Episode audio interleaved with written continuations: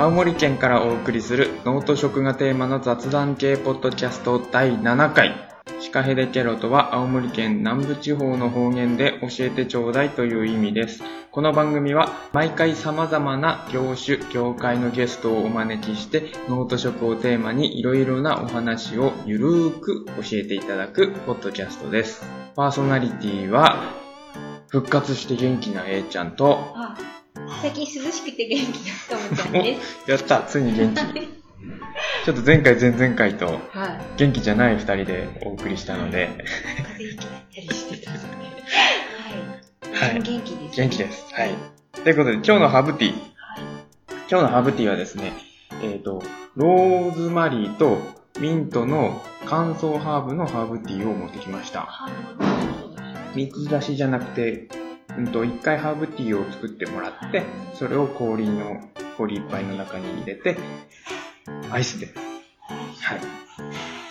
でですね、なんと、えっ、と、ブログの方にですね、コメントがあいただきましてそ、うなんですか。それで今日わざと乾燥ハーブにしたんですけど、はああ。い。待望の。待望の、ずっとコメントを欲しい。そうなんです待ちに待った。待ちに待った。待ちに待った。第5回の時にコメントいただいて、はいちょっと収録の関係で第6回に間に合わなかったんですけど、うんと読みます。えー、ケロナーネーム、さとみきたちゃんさん。はい。えっ、と、生のハーブティーと乾燥したハーブティーとで味もそうですけど、栄養的な効果が変わりますか？という。あコメントをあ。いただいてすごい。私も知りたい質問です。これがですね、えっ、と、まあ、結論から言うと変わります。あります。はい。はい。やっぱドライの方が、あの、水分がない分ギュッと凝縮しているので、効果が高いです。ただ、その、どの効果を期待しているのか、そのハーブティーにっていう部分があって、要は飲んで、その体の中で何か作用が起こるのであれば、ドライの方が効果が高いです。同じ量、同じ量であれば。ただ、あの、リラックス効果とか、うんと、アロマティックな効果とかは、フレッシュの方がやっぱり香りがいいので、例えば、うんと、カモミールとか、ラベンダーとか、そういうものでリラックスして夜飲むときにとか、そういう効果を期待するのであれば、フレッシュの方がいいのかなと。そうなんですね。そうです。なんか意外。乾燥の方がやっぱり、凝縮されてる。ってことなんで。はい。今日の乾燥ハーブです。今日は乾燥ハーブを持ってきたのは、そのローズマリーの殺菌作用とかを、まあ、毎回このハーブティーで喉を気にしてるんですけど、そこら辺を気にして、やっぱこう、そういう効果を期待しているので、乾燥の方。殺菌作用があるので、喉のうん。菌を退治してくれるというか。はい。なるほど。あ、すごいいい質問ですね。そうですね。こういう質問とかもぜひぜひどうぞお寄せください。はい。うんと、さとみきたちゃんさん。里見きはい。はい。ありがとうございましありがとうございます。た。はい。ということで、えっ、と、オープニングトーク、なんか、ともちゃんありますか？私、オープニングトーク、今日考えてなかった。前回、えー前回、あの、そうだ俺ばっかり喋っちゃったんで。牛の。話でしたもんね。そうそうそういや、何がいいかな。あ、あのですね、そうだ、じゃあ、最近あの、フルーツのピクルスを作るっていうか、はいはい。まあ、県内フレッシュなフルーツ、県南のブルーベリーとか、チェリーとかブルーベリーで、出てきたんで、フルーツのピクルスをつけてるんですけど、えー。まあ、販売もあ販売もしたいのもあっててるんですけどそれを炭酸水で液ごと割って飲むのにすっごいハマってまして、そしたら今朝なんか情報番組でちょうどお酢の特集をああ、私も。はいちょこっとしか見れなかったんですけど、うん夏バテ対策的な。はい、疲労回復とか、ああとダイエット効果とかっていうので、はいはいはい。お酢の特集をしててすごい自分すごいタイムリーだなと思って、うんはい。いいですね。そうですね。渋谷の光園の地下に、お酢のバー、ビビネガーバはいはいはい。ー、いろんなお酢を試飲できるところ。が、おしゃれ。押されおしゃれ。でそんなとこがあって、田舎もね、ほら、すね。うんいいです最ね。近多いですよね。私、あの、ジンジャービネガーとか、あの、ジンジャーと、レモンビネガーと蜂蜜ビネガー、とシークワーサービネガーとか、うんうんうんやっぱりいっぱい種類置いて、あの、支援してもらって、あの、女性にすごい、問題で、やっぱり暑くなるとスープ美味しくなるなと思って、そんな最近を過ごしておりました。素晴らしい。あ、か、はい。最近。えー、な何も考えてなかったな。あ、そうそうそう、この間ニュースで見たんですけど、今日のテーマがスイーツじゃないですか。スイーツネタなんかないかなと思ってニュース見てたら、なんか、あのー、どこ、どこだっけな。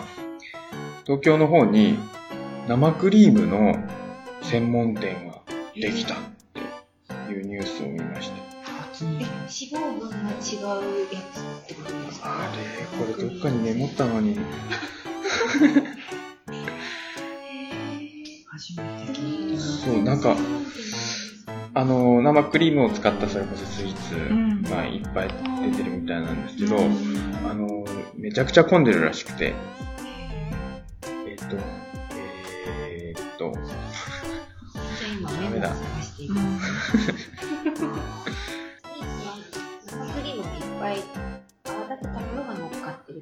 そうですね。それともプリンとかの生クリームを贅沢に使ってるえっと、ミルクっていう名前のお店で、これどこなん。だろううん。と、高梨乳業にサポートしていただき、研修、研究を重ねた末に完成した究極のミルキークリームをお楽しみくださいって書いてあるん。ですけど、えっと、渋谷、は渋谷にあります。渋谷区。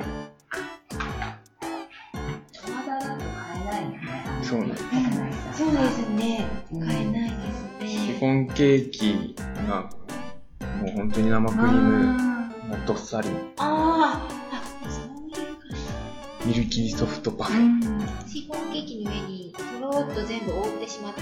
そうですね泡立て方によって食感が全然違うからね。多分いろんな種類の生クリーム。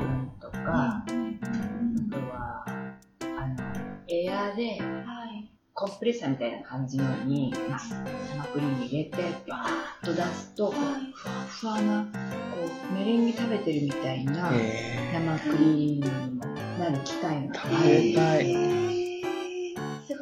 リーム大好きなんですよ。でも、美味しいクリームってなかなかね、高梨乳業さんって、社長さんが趣味で作ってる牛乳っていうのがあって、牛乳も、要するに牛乳って牛のおっぱいだから、夏場って暑いとお水いっぱい飲むでしょ？牛も。はい。そうすると、脂肪分下がるの。ああ、薄くなる。薄くなるの。で、冬は濃く濃くなるんだへけど、え。だから3.6牛乳成分の調整とかって書いてるけど、あれは微妙に脂肪分が実は違ってる中で。で、4.2ぐらいになると、だいたい加工乳で、うん。クリーム入れたり、バター入れたりして脂肪分を上げているから、本当の絞った牛乳っていうのは成分無調整っていう。はい加工乳って書いてあるのね、だいたい4.2ぐらいになると。でも高梨さんは4.2で成分無調整っていうのをへ出してるんだけど、1本すごい高いの。うんまあ普通200円前後でしょ牛乳って1リットルですもん。まあ倍までいかないけど、そのくらい。でもそれで、こう、お菓子を作るすごいものができる。だからカスタードクリーム一つにしても、牛乳変えるだけですごく美味しい。じゃあ、ここのお店も絶対美味しい。使ってるんじゃないかなとは思うけど、うん。行きたい。スイーツ男子だ。スイーツ男子なんです去よ。年そうちょうど今ぐらいの時にメーカーさんから高梨さんの牛乳とか生クリームって盛岡からじゃないと手に入らないからうちに入ってる業者さんでサンプルの牛乳を何本かもらって利きミルクしてたの。だから殺菌がはい。違う方法ねうんうんうんああ、殺菌にも一種類が。殺。菌ね高温殺菌でやっぱり低温殺菌は日持ちがしないから、うん。あまりこの辺は流通難しいでしょ、でもやっぱり美味しいえ。でなんでなんでどこが違うのって分かりやすく言うと高温殺菌って結局130度で2秒とかって言ってるけど、タンパク質でしょ？牛乳ータンパク質変わっちゃいますよね、それを熱加えたら。紙パック入れたまんまかなんかわかんないけどステンレスのあの絞ったのを殺菌してるかわかんないんだけど、焦げた匂いが絶対するの、米酒、あうん、だからそれでも美味しい美味しいって飲むのはちょっとおかしいなとは思うんだけど、ーでうちが今もうなくなっちゃったんだけど大田市の牛乳屋さんが低温殺菌やってた牛乳屋さんがあったんです。紙焼きと牛乳。うん。ご存知ないですか？今もう廃業しちゃったんですけど、うん、コーヒー牛乳も美味しかったんですよ、瓶に入ったコーヒー牛乳とかで低温殺菌だったからは開店当時使ってたんですずっとでも廃業されたんでもう使えなくなったから、今低温殺菌ちょっと手に入らなくて、まあ、普通にねスーパーでよく売ってるタイプ。でも高梨さんの牛乳は確かに美味しい、うん。でも盛岡からじゃないと買えないからあれって生ものでしょ？生クリームの、い。それで週に1回か2回の配達だとちょっとやれないそうですよね。まあ多分そこら辺もその研究したっていうのに入ってるんでしょうね。何年か前に、あのー酪農家さんから生乳を、もうそれこそ殺菌する前の取れたての生乳を分けてもらって、それでアイス作ったんですよ。バニラアイス。めちゃくちゃ美味しくて。ミント入れて、あチョコチップ入れて、美味しかったですね。やっぱ、あれですかね、あのー、なん、なんでもそうですけど、加工の段階でいかに味が落ちないようにするかっていうのが大事なんですかねそう。ですね、うんまあ言い方悪いんだけど大したことない牛乳とか 大したことない生クリームであったとしても、はこうお菓子作る間に1回でも温まらないよはいはいはたったそれだけでも全然出来上がりが違う。い。なるほだから道具も冷やすとか、ど。うん。もうお部屋も寒くするとか、うん。そういうことに気をつければ本当にプロ顔負けのものができるとこれは、プニングトークからいきなり、ためになる。めちゃくちゃためになる。そうですね。もう、メメイントークいっちゃいましょう。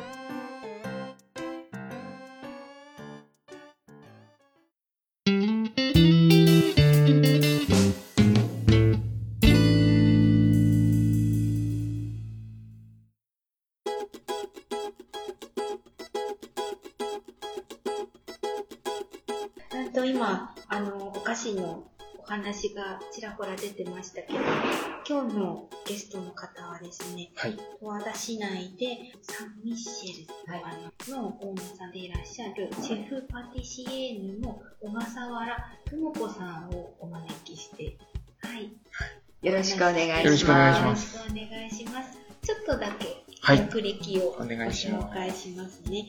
と、本先生は十和田市のご出身で、東京都内の洋菓子店に勤務を都内のお菓子教室のアシスタントを経て、その後宮城県の仙台市でお菓子のアトリエカッソナードのオーナーシェフとして洋菓子店とお菓子教室を営んでしまうということで、でその傍ら東京大観山グルブルシュラ・ラセーヌお菓子教室で学び、師範の資格を取得。出産期にこちらに十和田に戻っていらっしゃって、2000年の9月にパティスリーサンミッシェルを開業し、主を務めるので、多分、あの、十和田市の方だったら、食べたことある方が多いんじゃないかなと。いや、まだまだし、あ、いつで来たんですか？って言われるんです。そうなんですね。で、今日も一つあの問題があって、そうなんですよ。今さっき気づいて、え？って思って。そうなんです。ともこ先生なんで、あのですね、パーソナリティ、あの、A ちゃん、とのちゃんってやってるんですけど、今日、ともこ先生もともちゃんなんですよね。ともちゃんが2人に、あの前回もそうだったんですけど、あー。タカちゃんが2人になってしまっと事態が起こってて、どうしましょう。なので、先生なんか好きなあだ名とかありますか？えーっと、私のママ友は、みんな年下なんですよ。はい。だから、私のことをマダムって呼びます。あじゃあマダムでいいですね。じゃあ今日はマダムと呼ばせて。マダムって呼ばれてます。だから、あの、ね、私も、ともみ先生はともちゃんだなと思って、私もまあ、身内にはともちゃんって呼ばれてるんですけど、はい。うんだからそれ逆でも私がさえちゃんとかで、先生ともちゃんとかで。いやいやさすがにメインパーソナリティは名前変えちゃうとちょっとまずいですそうです。じゃあやっぱりマダムで今日はおマダム願いしたいです。いいですかマダムでなんかいきなり、何言ってんだ、自分でマダムって言うなって感じなんだけど、全然マダムっぽくない。どっちかっていうと、勝っちゃって感じですよいやね。いやいやいや。じゃあそれで、はい、マダム。はい。お願いよろしくお願いしま。すはい、よろしくお願いします。さてさて、はい。あら、今日のテーマですね。待ち、待ってるんですけど。先ずっと待ってるんですけど実はさっきからですね、うずうずしてる原因がありまして、あの、今日のテーマは、家庭で楽しむ夏のお菓子っていうのをまあメインテーマにして、いろんなお話を、はい。あのーマダムに聞こうというなんですけれども、なぜうずうずしているかというと、はいあのですね、私とえいちゃんの目の前に、来ましたあの、マダムが今日のために作ってきてくださったスイーツがあるからなんです。こぼれますから気をつこけれて、蓋を開けるときに。聞きますか？何か聞いてから食べますか？あ聞かないで、聞かないで食べて、はい私が逆に感想を聞きたいな。まあ、ちょっとじゃあ、食レポ、食レポですよ。初食レポ。私食レポ超苦手なんですよ。食レポ A ちゃんにもいやいや、ともちゃん、ともちゃんからどうぞ。私からですか、はいじゃあ、ずずっと。の、のの飲ん飲んでもいいし、食べてもいいし。結構水っぽいというか、あの飲む感じですね、どっちかっていうと。フルーチェ的な、ー、うん。もっと水っぽい。あの、フルーチェじゃなくて、いや、すごい濃厚なんですけど、トロピカル。でも、もごくごくいける感じ。すいません、下手くそで。全然味が伝わってこない。さすがに苦手だって。洋風なんだかは、和風なんいただか、ますアジアンなんだなか。んだか、うん。いろいろ。和風小豆とそうそうそお団子。が入ってますね。食べ物ってスープというか。食感も大事でしょ？うん。つるっとしたところとか、硬いコリコリしたところとか。濃厚。はい。濃厚だけど、飲めちゃう感じ。あの、ちょっと言葉悪いですけど、コーンフレークの、あの、最後に残った牛乳の部分わかる。のもっと濃いやつ。なるほどね。下手くそだなぁ。食レポ。まあでもココナッツミルクが、美味しい。もしこんな小豆とこんなに合うんですね。あの、香港とか台湾のスイーツって、ココナッツミルクに小豆入るよ。あ、そうなんですへね。ーあのココナッツミルクの中に、あの、小豆と白玉。うん。白玉の白玉の、白いのとちょっとピンク色のこれは何ですか？はい。えっと、フリーズドライのイチゴのパウダーをおちょっと入れてみて、本当はもっとピンクにしたかったんだけど、なんか、かわいい。もうちょっと入れればよかったかな。これにもう一種類お抹茶色の白玉を作って入れると、おひな様でしょ？なるほど。三色。冬は暖かくして食べてもうん美味しいですよ。これもです。うん。美味しい。美味しい。止まんないですね。うん。すっごく簡単に作れるから、あ、そうですね。この作り方をじゃあ、そうそうそうこれは、じゃあもうご家庭でも簡単に。簡単ですよ。材料さえ揃えばっていうか。これでもぜひ皆さんにも食べてほしい。美味しい。美味しい。ちょっと喋っててください。あの、二人の食レポだと、味も多分全然伝わらないと思うので、ぜひ皆さん、あの、聞いて作ってみるのが一番いいと思ね。います。お店では売れないものだから、テイクアウトはできないですね、こんなゆるゆるだと。あカフェとかでね、かメニューに乗せて、あの、こぼしちゃうから。に出すんだったらいいと思うんですけど、う。うんん。ココナッツミルクの、なんだろう、どどっちなんだろうね。あの、飲み物なのか食べ物なのかっていう微妙なところなんですけど、さらっといける感じがすごいいいですうね。ん。本当はタピオカを入れるの、これ。タピオカココナッツミルクって言ったらい結構皆さん、あの、はいご存知かなと思うんですけど、あの、コンビニのドリンクでもあるでしょはい。ブラックタピオカが入ったやつとか、お抹茶味だったりとか。タピオカより白玉の方が好き。あんこ、あんこいいですね。あんこいいでしょ？はい。私、あんこに生まれて死に死にたいぐらいあんこが大好きだから、うち菓の娘もそうです。けど、あんこ大好き。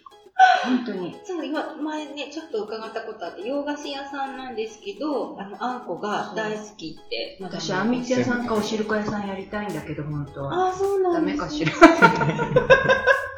それはそれですごく行きたい。鍋っこ団子とかね、よく作るんですけうちのど。娘が大好きなんですよ。上の子が。いいね。多分もう入り浸りますよ。そんなお店できたら。髪どころ髪どころしたい。あと10年ぐら。いしたら。しようかな、おばあちゃんだったら。ああ、いいですね。もうかき氷もやってほしいです。そうこういうやつうんで。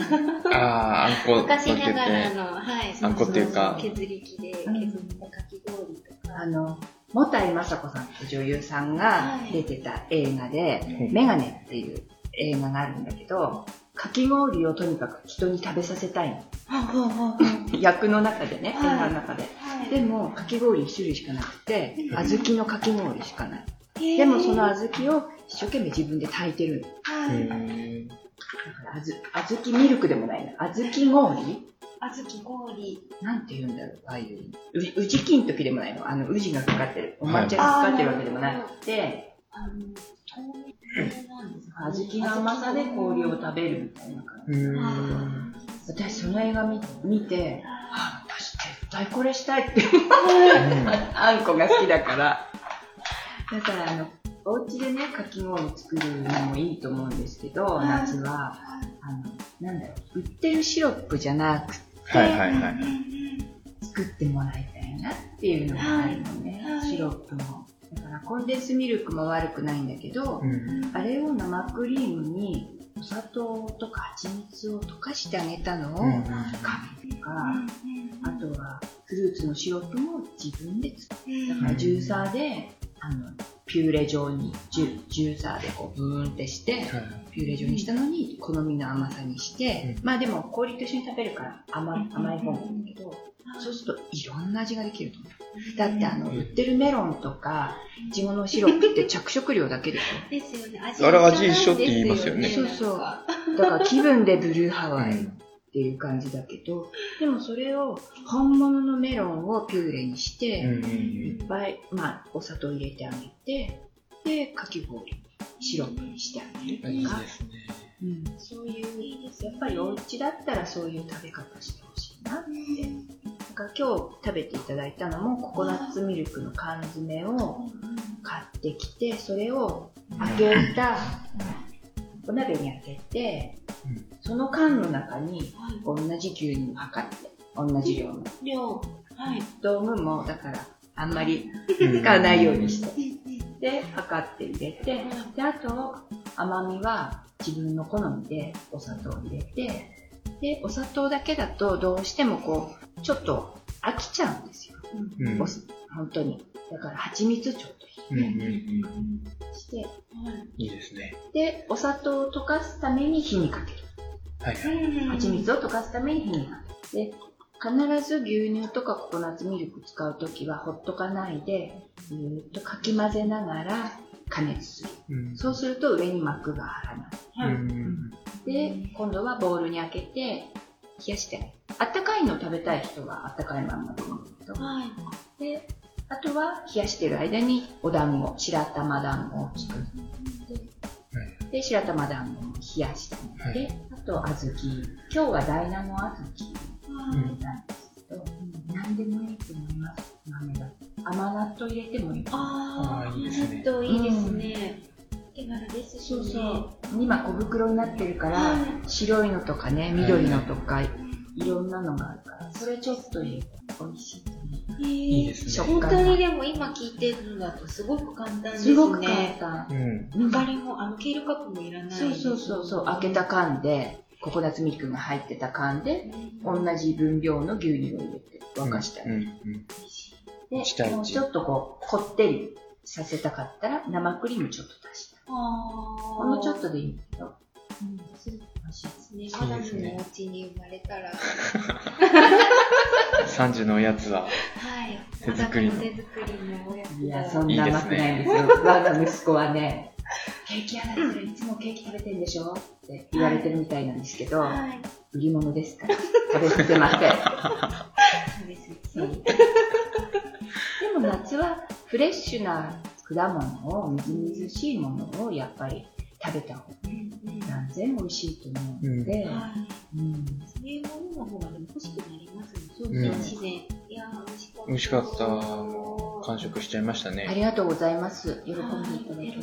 ペロッと。あれ、A ちゃんのお家は、あのー、あれですか、子供さんと一緒にはい。スイーツなんか作ろうっていううみたいなことをやったりするんですかーん、そんなにしょっちゅうはやらないですけどね。それこそ数年前にアイス作ったとうん。か、あとは、あの、なんか、学校かなんかの調理実習かなんかうで、ん。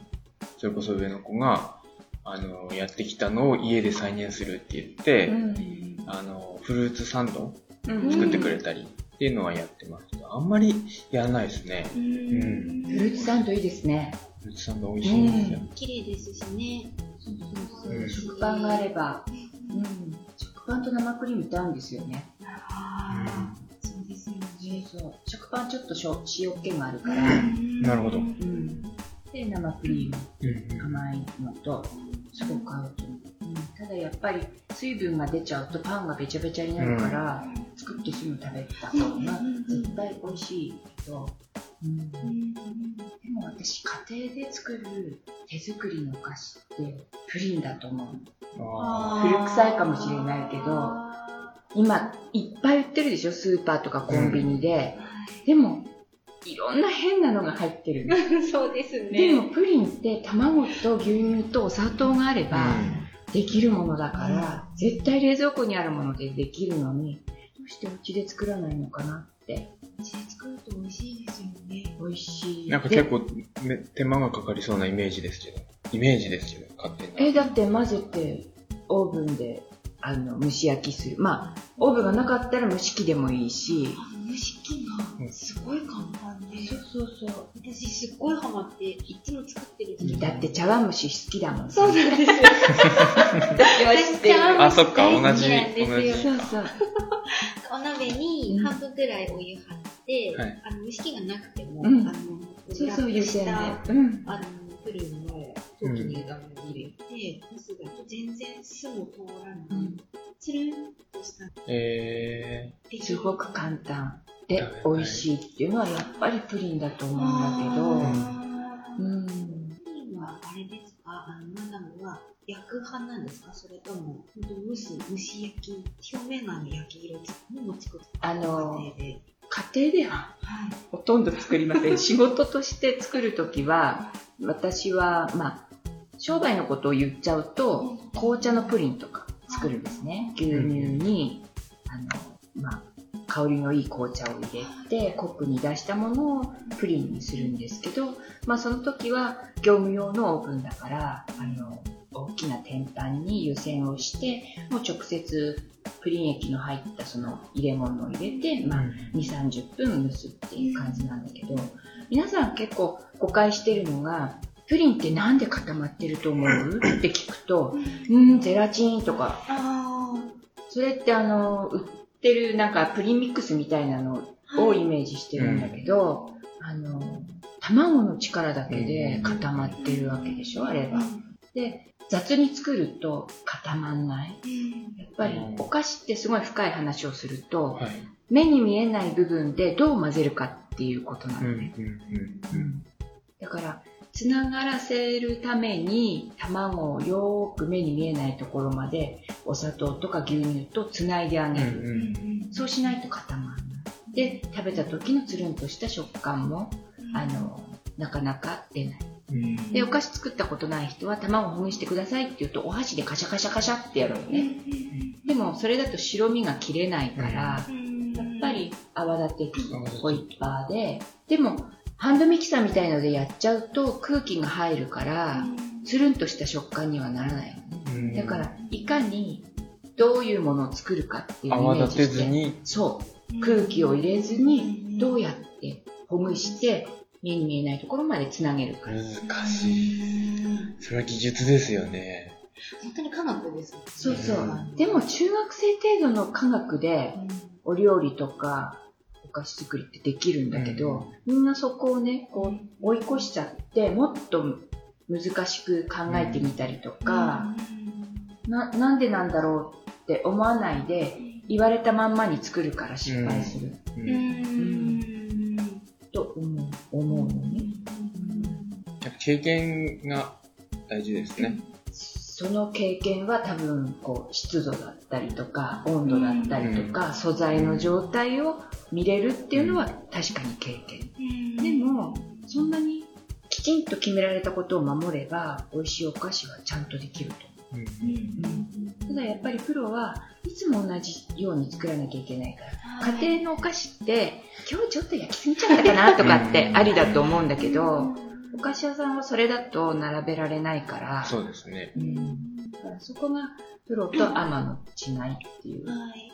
でもまた家庭の良さでもあったりしますよ。いそうそうそうつも味がうん違うっていうのも、うんあのお母さんの楽しいと料理に飽きないうん、ポイントです、ね。お家の中にいい匂いがするっていうことが、はまず手作りの良さだと思うのね。ただいまーって帰ってきて、子供って花よくありません？今日晩ご飯なんだよねって。はいはい。なんでわかったのみたいな。大体玄関開けると今日何かなそういう分かる感じしますね。帰ってきて甘い匂いがしたりとかしてると、すごいワクワクするでしょ。うん何作ってんの？意味もなく冷蔵庫開けるよね。そういう時って。まあ、病気みたいな感じですよね。もう、とりあえず今に行ったら、何の用もないけど、とりあえず冷蔵庫開けるみたいな。そうそうそうただいまよりも冷蔵庫開けるみたいな。あれ、男の子あるあるですかね。そういう時期ありましたね。とりあえず冷蔵庫開けて、なんもないや、みたいな。だから手も洗わないで冷蔵庫開けるから、取っ手のところが黒くなるの。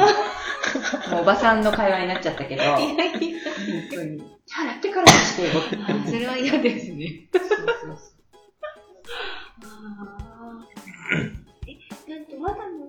れですか、ちっちゃい時、ご自身がちっちゃい時によく食べてたおやつ、はいすごい記憶に残ってるおやつ。えーっとですね、あのこれよく、えいちゃんもですけど、すごい記憶にこう、手作りので。でこれあそれを見たらすごい懐かしくなるとか、そういうおスイーツ。おばあちゃんが農閑期にうちに来てくれて、はい。冬に作る鍋っこ団子。ああ、やっぱり鍋、あときなんですね。小豆が好き。あとは、今はもうないんですけど、工藤パンのパーラーがうちの近所にあったんですね。で、あの、ホットケーキとか、なん、なんでもあったんですよ。ラーメンとかパフェとかもあって。で、喫茶店って大人の人が行くところだと思ってたから、ちっちゃい子とか小学生って、まあ今で言うパーラーみたいな感じなのかうん。工藤パンって皆さんご存知だと思うんですけど、パンももちろん売ってて、入り口のすぐ入ったところでたい焼きも売ってて、でな、ケーキのショーケースもあって、で、奥が、こう、ちょっと食べれるところで、ホットケーキ、まあ、小学校上がる前だったけど、フォークとナイフで、キコキコしてた。あ、ホットあの、昔ながらのパンケーキじゃないの。はいバターが乗って、はいはいはい。シロップをこう自分でかけて切って食べる。そこに行くのが、なんか自分の中では嬉しかったんですけど、近所だからね、一人で行ったの、私。へー5歳か6歳なのに。お金持って。リッチ。さすがマダムです。言ってるんですか投げ話と言ってください。本当に。すごい。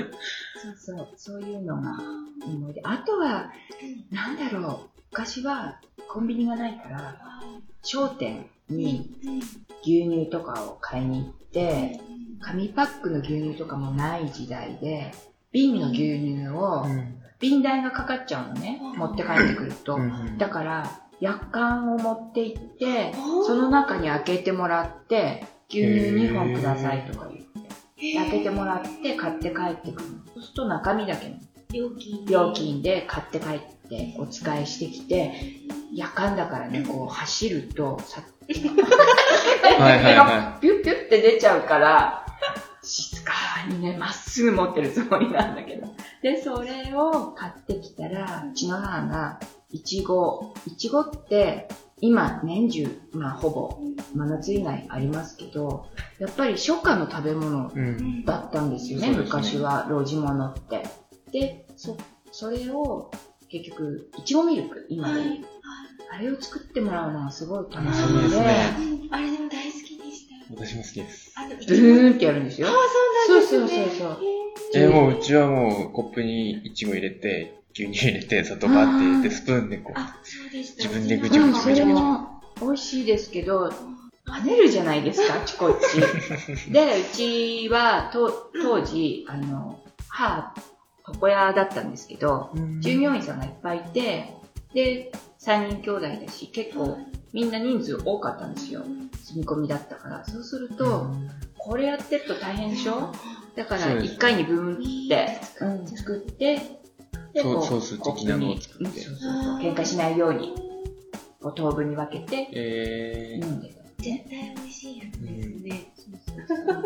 あの、うちも多分 A ちゃんと同じ感じで、いちご切ったやつに、うんあ牛乳かけて砂糖かはいけはいてっていうのを、あの、いちごを潰すスプーン、わかります？わかるわかる。あの、そこがそこが平たい。であれって、今の子たちって、あれ使い方わかんないってこの間やってて、背中で潰すあ。のスプーン何するスプーンかわかんないんです。でも、ああやって食べることがないから。あとあの、グレープフルーツを、はいはいはい。さギザギザ食べるのギザギザのスプーンも、何のスプーンか。ああ、それ知らない。あ、本当ですか？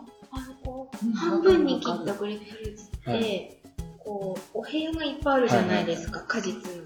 そこに刺して、上手に食べれるスプーンがあるんですけど、皮ごと食う。はい、あの、昭和の道具みたいで、あ、そうなんだ。そうみたいで、あの、現代っ子の前に出して、フルーツもえ、いろいろ。だって、現代っ子って言ったって昭和の親に育ていや、られてるよね。そうなんですよ。だから、いや、向きになったりして。あれ？みたいな。え、わからないんだ。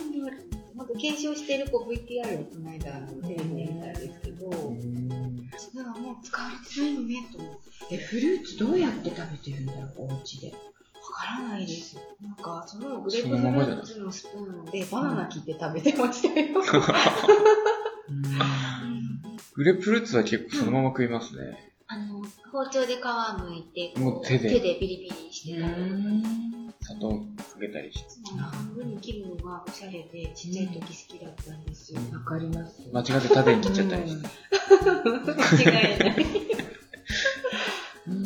え、いいですね。おばあちゃんとかのがすごいなんか記憶に残りますね。うん。もう今あれ食べたいなと思っても食べれないなっていう。そういうのがね、いっぱいあるとわだわ。あうんあそこのあれが食べたかったな、もうないんだよね、とかっていうのが、たくさんあって、うん。本当にその小豆で言うと、多分前にも伺った、とっくるみっていうお餅があるんですよ。おばあちゃん、あのうち、私地元が東京、うん。東北町の、私の地域のおばあちゃんたちが作る餅があって、うん。こうへ餅をついたら、それを餅を伸ばしながらあんこを塗って、また餅畳んで、またあんこ塗って伸ばして畳んで、からあんこと餅がミルフィーユみたいになった食べてみへーあんころ餅なんですよ。だからえどこ最終的にどういう形最終的に、興奮してきた。まあ大福みたいな形にまとめるんですけど、うんだからマーブルっぽくなってるんですよ。団子と餅が。ああ、なるほど。えそれはこしあんするよねこしあんで、こしあんでなるほ、どのじゃないと綺麗なこう、うんなんか層にならないんで、どこを食べてもあんこに当たるんです。で、それってお店どっかで売ってるんですそれが売ってないんです。そのおばあちゃんたちが、なんか例えばお正月だったり、うんあとお葬式で集まったりはいすると作ってくれる。あそこに行って食べる。それ、商再現して、こしてください。こで、あれそう、とっくるみを、あの、おばあちゃんのとっくるみが美味しくて、母に作ってって言うんですけど、いや、お母さんは作れない。じゃあちょっと今度とっくるみはチャレンジしてみます。そうですね。うまくいったら、うちの人絶対喜びますよ、それ。本当ですか。でも超美味しいんですよ。私、あの、あんこがないところがない方が好きなんで。お餅というか生地は、お餅ですか？大福ですか？お餅です。お餅。お餅あのー結局、もち米を蒸し100%。て、うん。あの、餅つき機でついたお餅で作るんで、いいですね。食べてみたい。食べてみたい。初めて聞いた。同じ南部でも、やっぱり食べるものがね、ちょっとずそうですね。う違いますよね。とっくるみ知ってるって言うと、あんまり知ってるっていう返事返ってこなくて。初めてここら辺の変わり種で言うと、七戸のケーランとか面白いですね。そうそうそう。私衝撃だった。スープに初めて食べて。はい。醤油、醤油のスープというか、醤う油んでのスープお祝いの中に事とかね、そういう時に。はい。しかも結構でかい。ケーランっていうぐらいなんで。絶対おそうめんにも入ってるんですよ、そうね。そうそう。私もあれ七戸で勤めるので食べたことなくて、びっくりしましびっくり私も嫁に行った先の旦那のお母さんが七内の人で、た。あしょっぱいのに甘いの。え、その団子だけ別に欲しいんだけどってよ。そこに入れるかって。うん。あ、あんこ結構入ってますしね。入ってる七戸の旅館さんで美味しいとこあるケーラン。えー、いや、でも、はい。私好きです、あれ。あ、そこのケーランは絶品です。へーはい。あの、ツツジを見に行くと、あそこの、なんだっけ、天天王寺？天王神社。神社の上でも食べあ、食べれますね。れますよね。はい。はい。って全然行ってついて上がって、食べれます。でも食べるみたいな。あれ確かに変わり種。変わり種ですよねうんあれを B 級グルメって言うんでしょうね、きっそうで、まあ B 系えーでもあれは由緒正しきなんかだと思うと。けど。まあ、うん。うん祭事に食べる、結局でもあのそうめんもやっぱりこう、そういうあれですねめでたかった。うんまあ、どっちかというとお祝い。お祝いのと、お客様をもてなすときに出すって私聞いて、白のとピンクのお団子入ってたりするんで、紅白だから。うんうん結構不思議な食べ物ってあります？よ、意外と。ねうんあの、あれなんて言うんでしたっけ？あの、おうどんに小豆かあずきバット？小豆バット。好きだ大好き。小豆バット食べたことない。あれはでもなんか、もう、あの、味自体が甘い方に寄ってるとういうか。ん、しょ、そうか。うんしょっぱえ、でも、おうどんってしょっぱいじゃないですか？まあ、お塩入ってるうんんね。あれ、鍋ごとだし食べたい。で、あれは、きしめん、平たいのでやった方が、あんこがいっぱい絡まるから、あうちはきしめんでやる。うんあずきは。スキバットは十和田の人ってよく食べるんですか？食べません。多分、八戸とかの方が食べると思う。うん。だからあの、なんだろう。県南でも、遠く町とか、野辺地寄りの方と、あと八戸の近辺と、結局三戸とか、うん。南部町とか、ね。あの辺またちょっと違う？うん。うちの父がこの辺だから、かます餅って知ってます？金貨餅って三三戸で言うのかな？こうおぎょ餃子みたいな形して生地は麦なのね。はい。で、中身がいろいろ、お味噌だったり、ごまが入ってたりとか、しょっぱい系の方ですよね。甘じょっぱい。あそうそうそう。くるみ入ってたり、そうそうお味噌の中にくるみ。うん。私も初めていただいて食べた時美味しいなと思って。あの、道の駅とかでたまにね、売ってたりとかするけど、私大好きなのあれ。でもあれ、食べるときね、でじょギューってこえう、垂れるでしょ、汁が。こうよそ行きの服じゃ無理、無理って感じ。ピュッとか。あれだから作り方習いたくて、五戸町の、こう、広広報っていうか、はい。なんていうのあの、役場で出している、あの、あれに、つ作り方教えますみたいなの載るみたいなんですけど、うんまあでも町民じゃないと多分無理なのかなって思いながらで。も、金貨餅作ってみたいです。作ってみ、私何回かチャレンジしてるんだけど、はい。あれやっぱり難しいおばあちゃんじゃないと思えない。あの中身が出ちゃうのね。ああ結局生地の厚さとか、そうそう。お砂糖、黒砂糖かなんかでこう、まとめてるっていうか、それを茹でることによって、お砂糖が溶けるの。溶けるんですね。そっか。で、中である程度ちょっと固めてある。そうそう、こう、パサ、パサパサなものをこう包むのね。その、お餅の生地、こ小麦粉のお餅の生地でうん包んで、餃子のでっかいみたいなのにするんだけど、あれ、熱で、ああいうふうにとろってなってるんですよ、ね。で、上手にこう、止めないと、茹でてるうちに出てきちゃう。私、あのゆるいのをどうやってこんな綺麗に作ってるのかなって。そうそうそう。私もそれは疑問だったんだけど、そこはね、あの、解決したの。なるで、も、その生地の包み方っていうか、茹で具合とかもあるし、うん。やっぱりね、おばあちゃんにね、きまあどこぞのおばあちゃんに、あはい。の、名人っているでしょ？そういうのを作る。聞いとかないとダメだなと思う。どんどんどんどんいなくなっちゃうので、お餅の作り方、とっからもちょっと後悔してる。そうじゃないお餅は地元のおばあちゃんたちにしっかりちゃんと聞いて、作り方をうん。覚えたりしたんですけど、うん。そういうの大事ですよね。美味しい味もどんどんなくなっちゃう。そうそうそう。ですね。うん。あの、この辺だと、なんだっけ、串餅ってはい。ご存知です？はいはい。あの、蕎麦だったり、はい麦だったりって、で、じゅ、じゅ、じゅね味噌をはいえ、えごまのお味噌に、こう、つけて炭で焼くんだけど、私の中での串餅ってちょっとまた違う。へ昔ね、あの、二人がまだ生まれてない頃なんだけど、あの、馬の競り市があったの。三本一挙って、今パチンコ屋さんになってるんだけど、そこで秋の終わり、冬、冬の初めっていうか、馬の競りがあるから、位置がたくさん立つのね。で、そこに競りに来てる人たちが泊まる通りが三馬通り、あの大層塚の通り。昔旅館がいっぱいあったのね。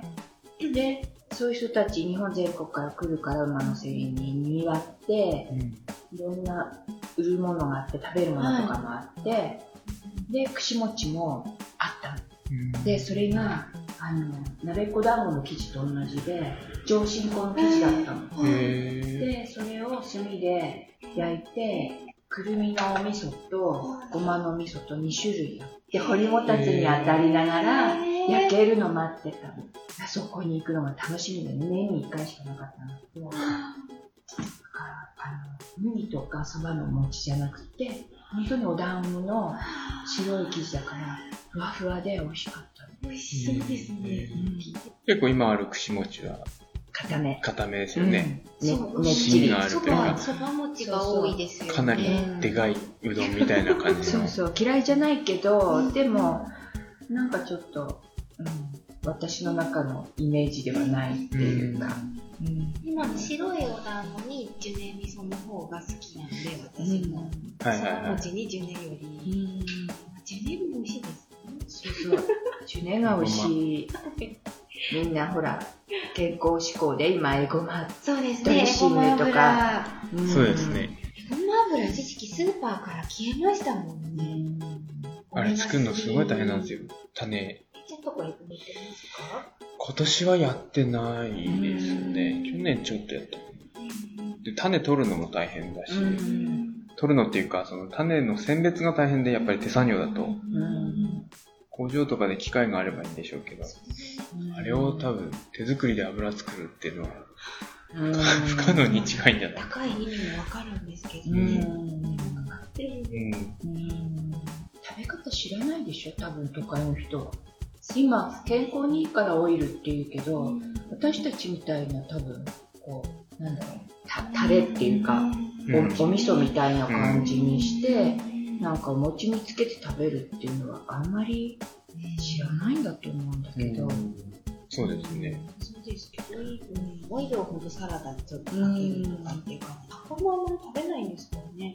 うん、食べないと思います、だから昔私昔東京いた時にお世話になった方に、星餅って知ってます？あはいはい。夏の菓子じゃなくて申し訳ないんだけど、カチカチ餅ね、カチカチのやつ。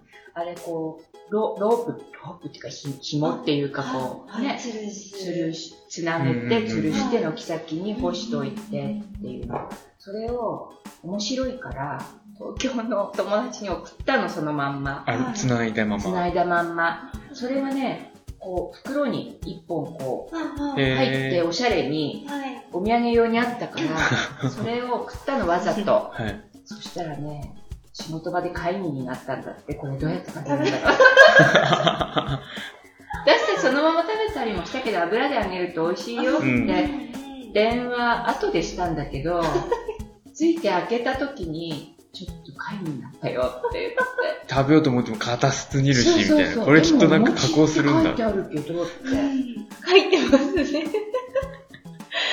油で揚げてって。はい。で、こう、白とピンクが交互になってて、ごまが入ってて、このピンクは何なんだろうねって、味が違うんだろうかって。なんかこう、いちご味するみたいな感じで思ったらしくて、やっはぱり都会の人はね、そういうの知らないよねって。い。そうです。まあ、星餅自体が、どうなんですかねここら辺だけなのかなどうなんでしょうね。え、でも青森県全体では津軽の方でも多分あるでしょ？はい。星餅は。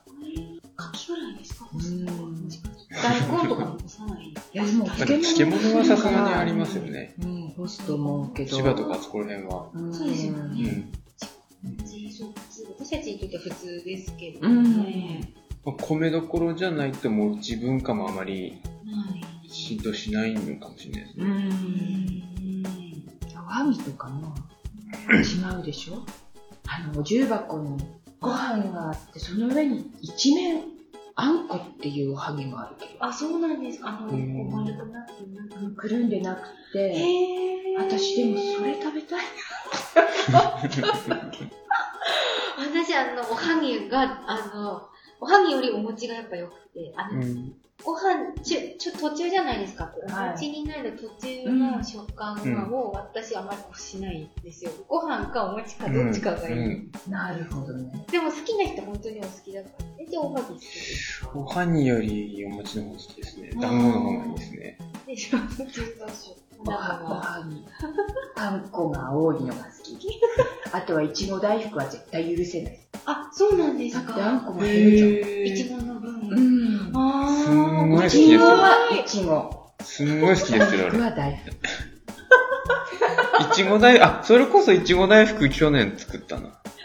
作りました。作りました、あ作りました、手作りで。手作りするってした方が私、いちご大福美味しいなって思います。なんか違う牛、牛皮っぽいほら、はい作り方でできるから。簡単に。うん。買うよりルだし。はいはい。買うと高いじゃないですか、いちご大福。1個100円とか200円とか。いちごの分高いから、うあんん。まり買えないです。私は、まあ、欲しい。面白い。いちごの分はあんこが減るから嫌だってすごく面白いです ね。あーうんでもやっぱり手作りに楽しんでほしいですよね。そうですね。うん。今年のこれは、この今日、今日持ってきていただいたこれは、名前は何て言うんですか？そうだそうだ。なん、なんでしょうね。オリ、オリジナルですか？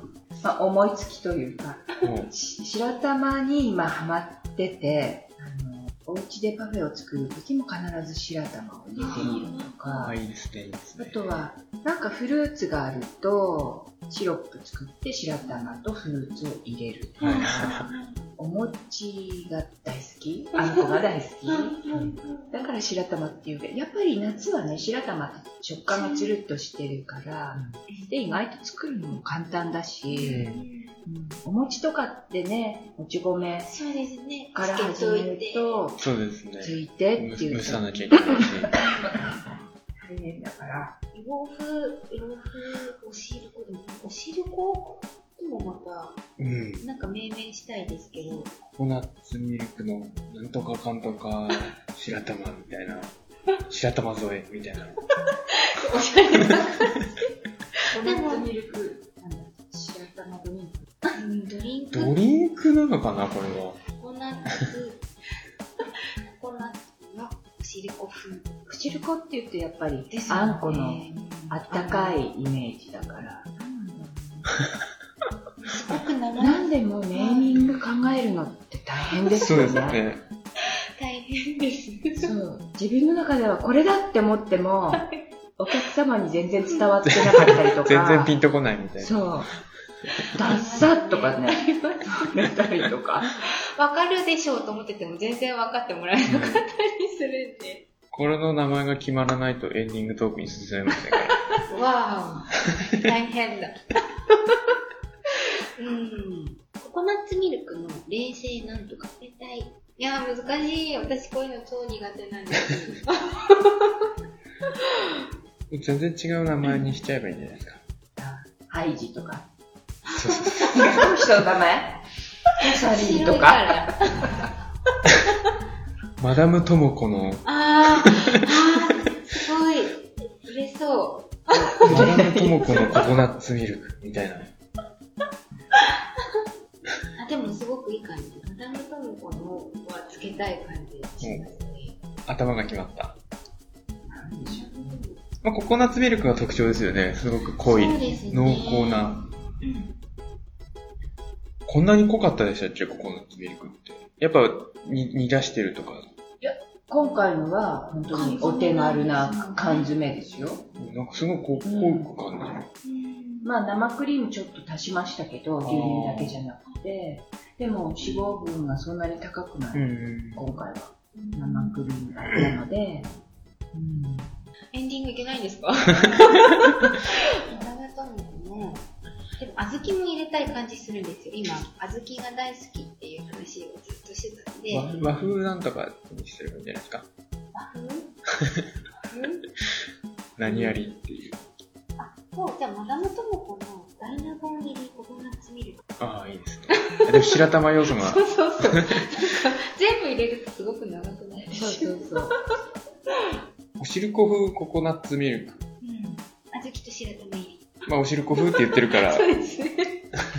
それで、それしましょうか。だじゃあ、マダムトモコのの、今何でしたっけ？おしるこ風ココナッツミルクミルク。いただきました。はい。はい、ありがとうございます、ネーミング。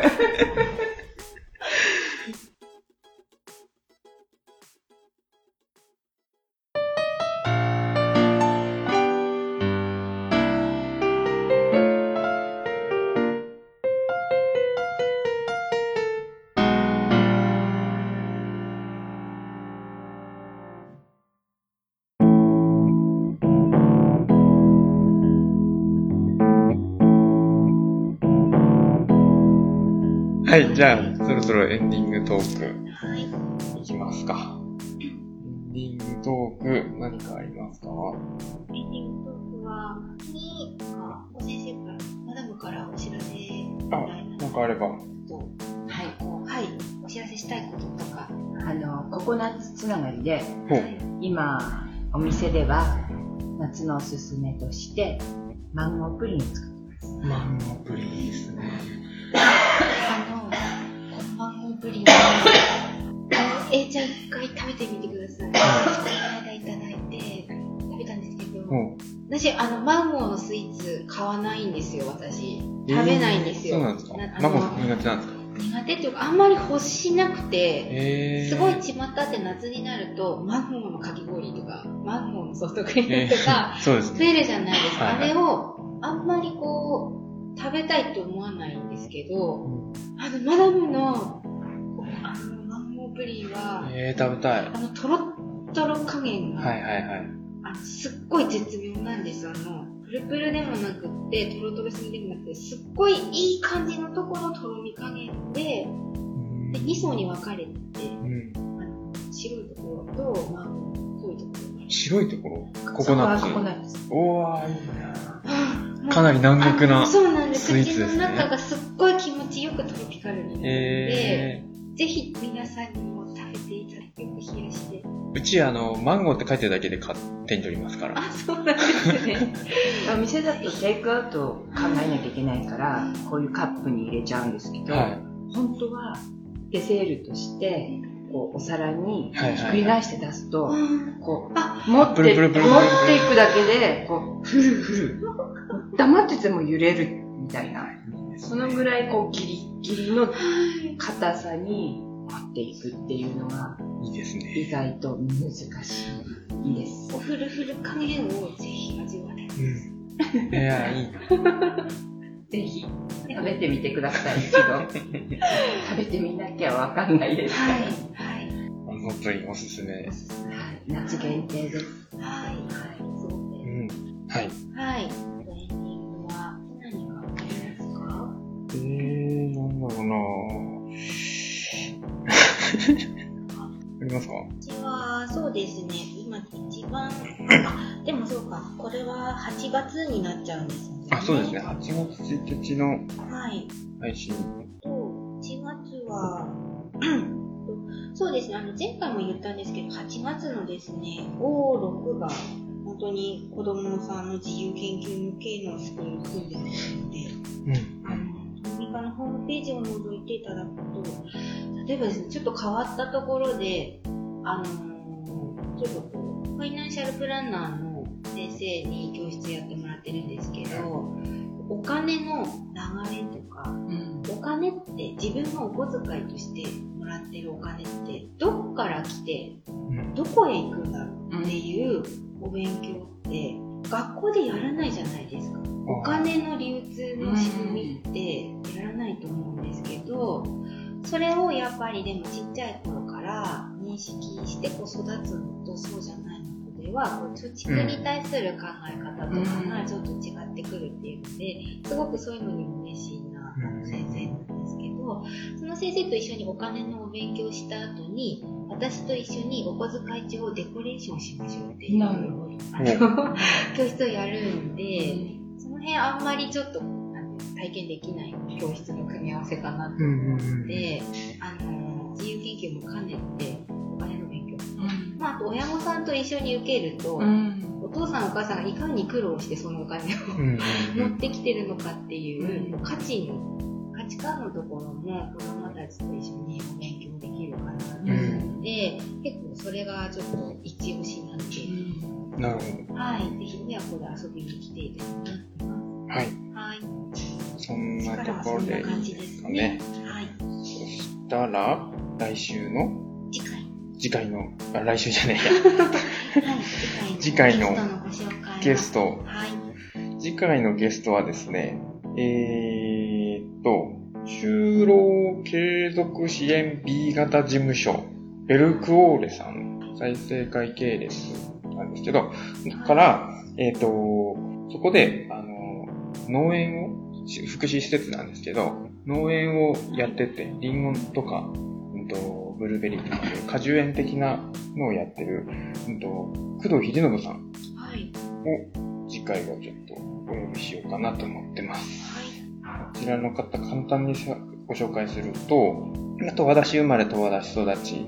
で、高校卒業した後に、うんと、全国ってわけでもないですけど、各地をちょっと転々として、あの、体を壊しちゃったみたいで、で、1年間ちょっと療養して、その後便利屋を開業したんですね。で、その流れで、再生会病院のその施設で、アルバイトとして働いたっていうのがきっかけで、そこで働くことになって、で、それで、えっと、その農園をやってほしいっていうことで、工藤さんがやってる、今やってる、運動していると思うんです。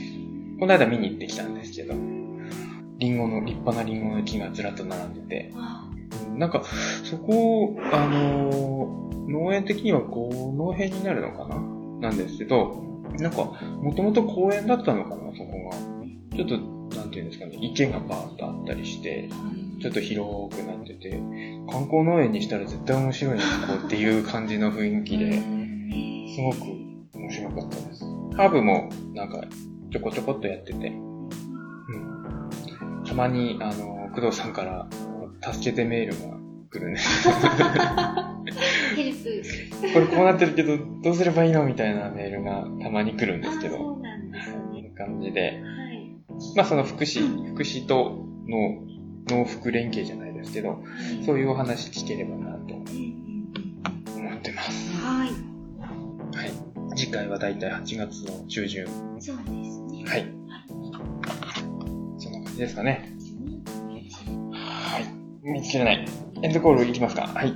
えー、シカヘデケロでは皆様の声を募集しています。過去の配信についてやこんな話が聞きたい。これってどうなの？などなど、ぜひお寄せください。えーと、5回、10回と5の倍数でおふざけ会をやっておりまして、第10回のテーマが、お便りテーマが、お土産はい。です。お土産のお話、おすすめのお土産とか、こんなお土産ありましたとか、なんかそういうストーリーとかあれば、ぜひお便りください。はい。メールアドレスは、シカヘデアットマーク gmail.com です。えーし、シカヘデは shikahede アットマーク gmail.com です。えー Facebook ページとブログもありますので、そちらからコラそちらからもコメントいただけます。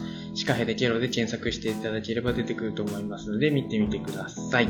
えーと、ご希望であれば、えーステッカーとはい。私のブレンドハーブティー、乾燥ハーブティーを差し上げますので、その際はメールで住所と、うんと、お名前はいらないのかな？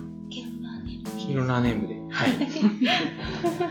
ぜひぜひお寄せください。はいということで、今回のゲストは、はい。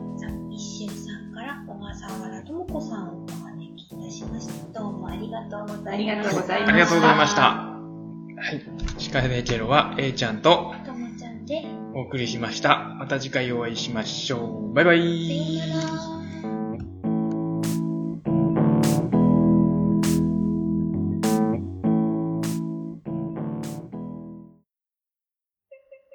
マイクに近づいてというか、まあ、そのぐらいで大丈夫だと思います。これではい、はい、はい、はい、はい。笑うとき離れた方がいいですよ。いや、結構下げて、ちょっとあの、技術を勉強しました。じゃあ、下げて収録して、後でちょっと、あの、大きくするっていう作業に。でもおばさんだからあんまりキャッキャッキャッって笑わないんですよほらね嘎嘎哈哈哈哈哈哈哈哈